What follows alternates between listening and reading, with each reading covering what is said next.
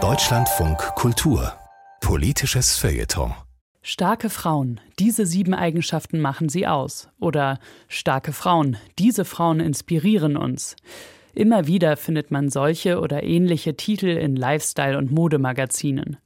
Der Sender Arte hat in diesem Jahr anlässlich des Internationalen Frauentags eine ganze Serie zu starken Frauen herausgebracht. Und die CDU wirbt mit dem Titel Warum Manpower weiblich ist, starke Frauen in Wirtschaft und Gesellschaft für eine Veranstaltung. Die Autorin Shada Kurt erklärt, was sie an dieser Formulierung problematisch findet und warum sie sie für alles andere als feministisch hält. Die Ärmel des blauen Overalls sind hochgekrempelt, der gebeugte Arm spannt einen Bizeps an, ein rotes Bandana leuchtet im gebundenen Haar, eine hochgezogene Augenbraue im rosigen Gesicht signalisiert Entschlossenheit. Und eine Sprechblase formuliert die Worte We can do it. Wir können es schaffen. Diese Grafik ist wahrscheinlich die visuelle Geburtsstunde der modernen sogenannten starken Frau.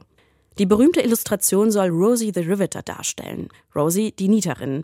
Der Künstler J. Howard Miller entwarf sie im Zweiten Weltkrieg für einen US-amerikanischen Elektrokonzern.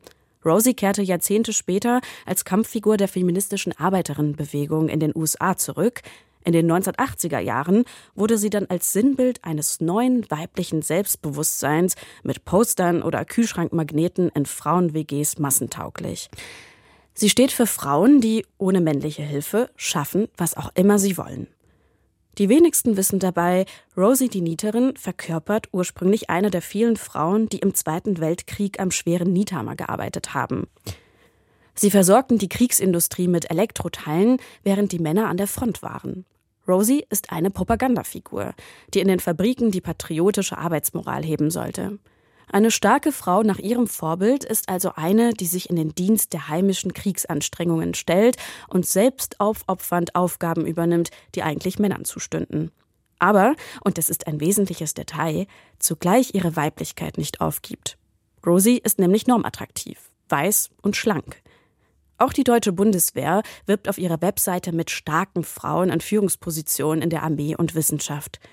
Doch die Formel der starken Frau hat sich längst außerhalb der Sphäre des Militärischen als Auszeichnung im Alltag etabliert. Sie hebt heute nicht nur physische, sondern auch intellektuelle wie emotionale Stärke hervor. Gerade in der freien Wirtschaft herrscht gleichsam eine starke Fraueninflation.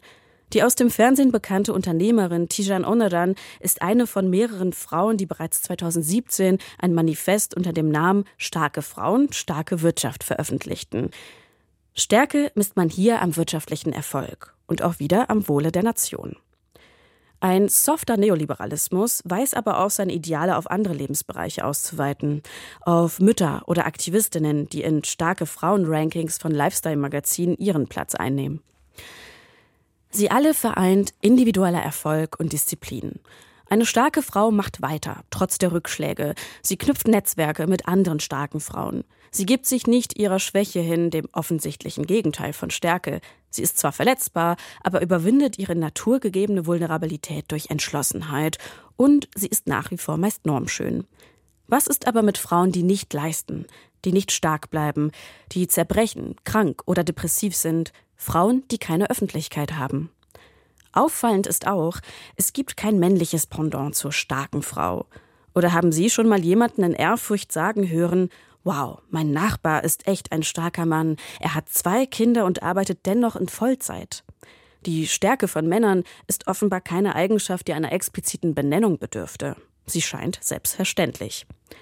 Doch selbst wenn Männer als stark ausgezeichnet werden würden, würde das kaum an der Vorstellung der Eigenschaften rütteln, die diesem Kompliment würdig scheinen. Individualleistung und Willenskraft. Viel zu oft ist die hervorgehobene Stärke Symbol von Konformität und nicht weniger dient sie noch immer dem Wohle der Nation. Das war die Autorin Shada Kurt mit einem politischen Feuilleton auf Deutschlandfunk Kultur.